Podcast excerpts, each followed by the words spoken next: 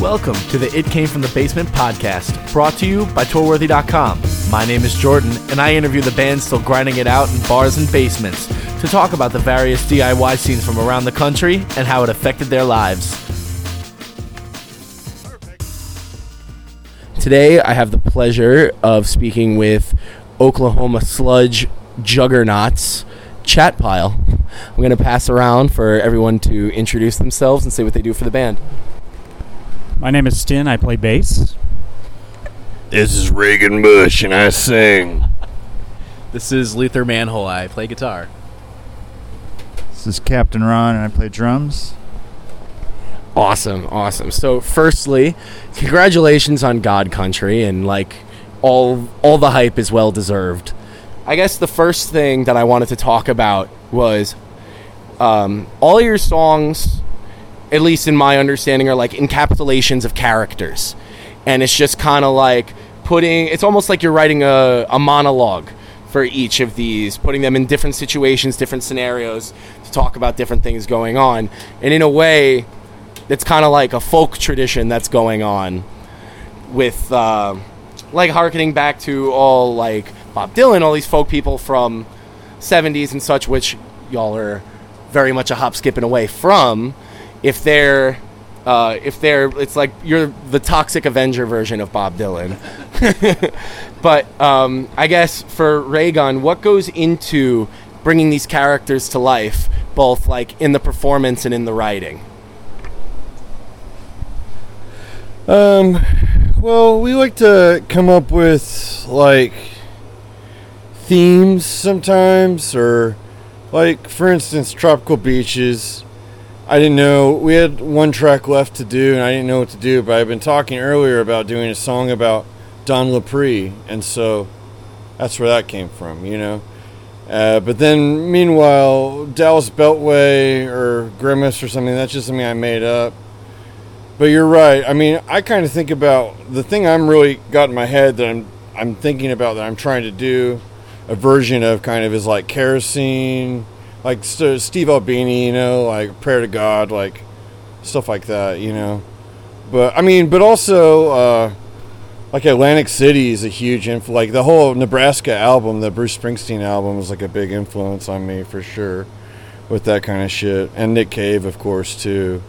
So I'm just kind of trying to copy those guys, honestly. Are you a Dylan guy?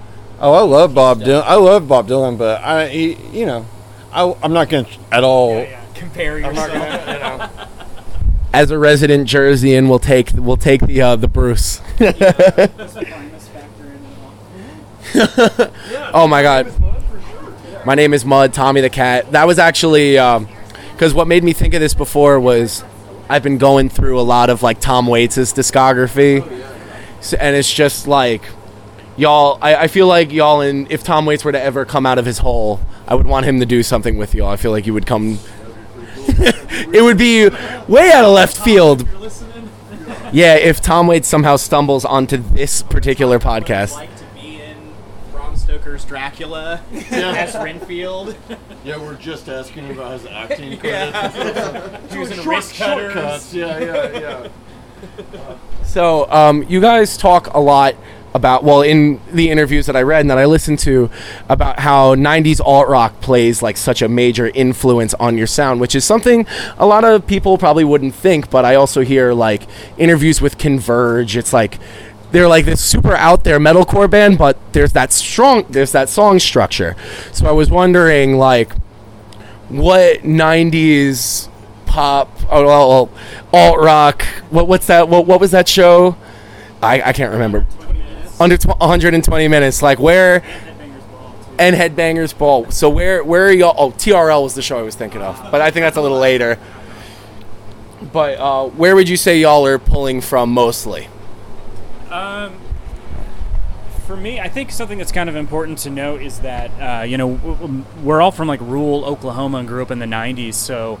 Um, you know, a lot of our upbringing wasn't um, necessarily around like entirely underground music or um, you know these obscure scenes or anything. Like our access to music was top forty alternative radio, and then M T V, that kind of thing. So uh, I, I feel like that, at least for, for a lot of the band, um, strikes a major chord and is kind of part of our D N A. It wasn't until we grew up and kind of were able to get out into the world a little bit more that um, we had exposure to more um, esoteric or uh, abrasive music, you know. So uh, I think that uh, we'll always be kind of indebted to that sort of um, nineties alt rock, alt metal type type thing, you know.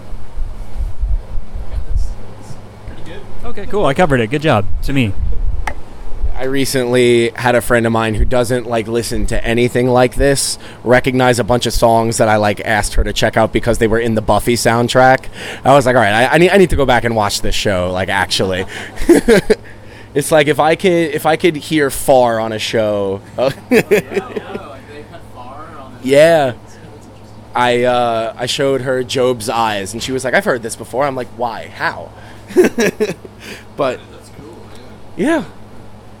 But uh, keeping on the theme of writing, I know most of the touring that you guys have done has been, like, around Oklahoma, and you talk in former inter- interviews about, like, the landscape and the road and just kind of, like, these vast American highways that, for a lot of people, especially, like, out here, I've never done a drive like that. So it, that's, like, legend. So do you feel that, like, that has an influence on the way that you guys write? Because you certainly have that, like, overbearing, vast, uh, like, tone and over and sound to your music. So I don't know, I don't know who wants to take this one. uh, yeah, you know, it's... Again, um, it's a very abstract thing to try to like put into like music um, per se, but I think just because of like uh, where we're from and where we've grown up, um, that stuff kind of comes out naturally. And then, kind of more uh, like the aesthetics of the band or like the, uh, the the the themes that we touch on. That's a little more deliberate, where we are trying to capture kind of that element. You know, Bruce Springsteen coming up again, I guess, but you know, it's uh, I feel like. You know, we, we try to do a little bit for Oklahoma what he's done for Jersey, I suppose, you know.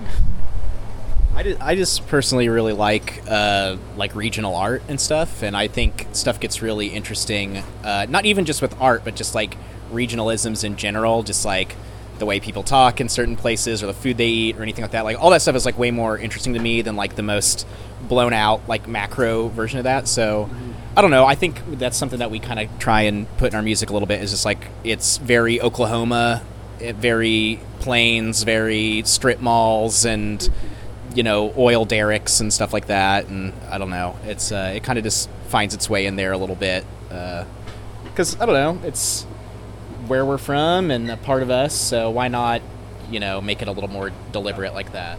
Well, I feel like the alt metal thing kind of ties back into that too because I feel like. Like Beavis and Butt-Head type nineties metal music is very much like Midwest uh, dirtbaggy, you know, rural kind of music in a way. Yeah, um, it's it's kind of like the Appalachian Hill songs of uh, you know North Texas and the Oklahoma City. Yeah, exactly. Um, is you know like Type O Negative and White Zombie and stuff. So yeah, yeah, Alice in Chains. Absolutely. Yeah, this is our culture. Yeah. You throw guar into that mix? See, I feel that's like too northeastern. It's east coast. Yeah, it's, too, it's, it's a little too northeastern. I mean, I know that's Pantera. Pantera, on the other hand, is very much our region. All right. Well, yeah, because they're they're from Virginia, so that, that checks out. Yeah. But um, all right, back to the cheat sheet. So, in one of the uh, things that I read, I forgot what song you were referring to specifically, but you referred to the riff as an ass-beating riff. Okay. And I also recall that you're the the resident hardcore aficionado I, I, of the I, outfit. Definitely the most out of it. Yeah. So when this ass-beating riff comes out later, how do you want the crowd to accept it? Do you want some ass-beating to take place, or do you just want them to have their asses beat by the riff? He's talking about Oh, that. Uh, oh, yeah, I don't know. I just, uh, you know, I don't want to see anyone crowd-killing anyone. Uh, I think my dad's, my sixty-one-year-old dad's at this show, so please don't spin-kick him in the face. But, um, you know, you know, he's he's here, you know. Depends on how mouthy he's being. Uh, but yeah, you know, I, I always want to see people like move around to us. The the worst the worst show for me is a bunch of people with their arms crossed nodding. Uh, even though that's exactly what I do because I'm a coward and in my thirties now and just don't want to hurt myself. But uh, yeah, I, yeah, I definitely was back in the day because I grew up into like s- street punk and going to hardcore shows and circle pits and doing all that shit. And now I just don't anymore. But I I want pe- I mean. We have a song on the album where Reagan says, "Get the fuck up," mm-hmm. at the end of Beaches. You know, we you want him to get the fuck up a little bit. So, uh, so yeah, I guess. And we're not going to play that song if the crowd is sitting there with their arms crossed. Yeah. You won't get to hear Tropical Beach. I'm not going to make a fool of myself in front of everybody. All right, I'll, I'll make sure to rally everyone. I'm I've I've been saving my energy for this evening. what what what's left of it? So, uh, an- another one for Raygun. Um, you mentioned in one of I, I keep I keep quoting articles, just can't remember where they're from, and if people hear who wrote them, they're gonna be mad at me. But whatever. But um, you mentioned that like lyrically, you try to like toe the line, never crossing into edgelord territory, but still not trying to shy away from the things that you want to write about. And so I was wondering what that kind of, what that process is like. I'm sure, like, you all weigh in to kind of, like, guide the course maybe, but I'm, I'm, I, because that's a, that's a difficult line to walk.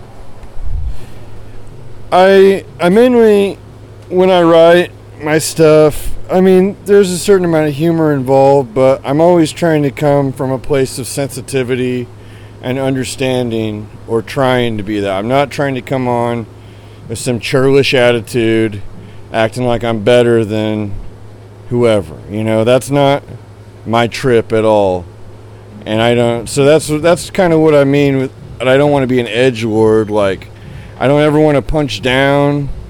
I don't even want to punch sideways. You know what I mean? Like, that shit sucks, and that's not how I'm trying to do my deal. And uh, but no, these guys pretty much let me do what I want. Honestly, you know. Awesome. So, uh, I think that was all I had in the book. I don't know if you guys have anything else that you're currently working on, either this project, other project that you want people to be paying attention to, or maybe some more arts and crafts that are on the way for the rest of the tour.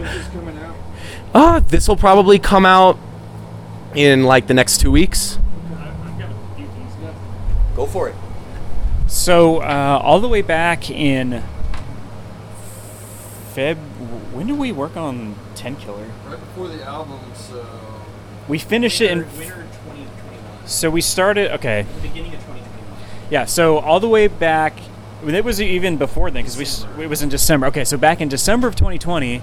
Um, we actually uh, wrote and recorded a, the score for a movie called Tenkiller, um, and that is going to be out on November eighteenth. Um, our soundtrack is actually going to be released that same day, and then this is a, an exclusive scoop for you. We're releasing a cassette single um, of the two most songy songs that are actually on this soundtrack. It's very abstract. Yeah. Yeah, mo- yeah, it's a score, so most of most of it, it's going to be very different from what you expect from Chatpile. It's very atmospheric. So like no corn bass line. No, well, there's a little bit of that in there from time to time. um, but yes, yeah, so the the two I would say like most like proper songs are going to be released as a cassette single, and then probably sometime in twenty twenty-three, um, an actual L P release of the full soundtrack will be available. Um, we also have a, a split single coming out. I think it's probably a little too early to say with who, through who, and all that stuff, but be on the lookout for a couple songs from us and another great band, probably, hopefully, uh, early next year, but it might be later than that. And then, uh, yeah, otherwise we are just kind of starting to, basically this run of shows is going to be our last for a long time because we're trying to take a little time out to write uh, a new album. So that's what we'll be kind of working on this winter, um, kind of getting the uh, bones of that put together. So so I, I know, like, you guys talk a lot about having your lives outside of the band. So this is, you never want, the, do you ever want this to take over that? Or do you like the balance that you have and want to maintain it? Yeah. say, like, it would be the the amount that you have to tour in honor in, in order to replace the income is like is so much. I just feel like, you know, it would be sick to not work my terrible office job and just do weird, upsetting music full time. You know, that would be awesome.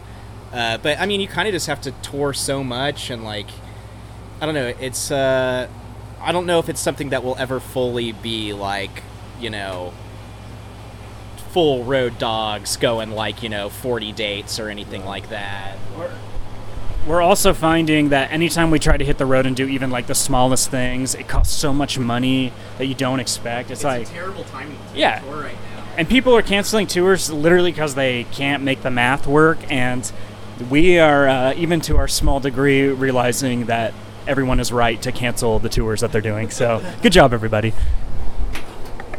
Well, thank you for still coming through on this one. I, uh, I I jumped on tickets before I even like thought about reaching out for an interview. So, so thank you again for agreeing to do this and hanging out. And I very much look forward to your set. Awesome. Thanks for joining us. Of course. This has been It Came From The Basement via tour worthy dot com. This is Jordan signing off.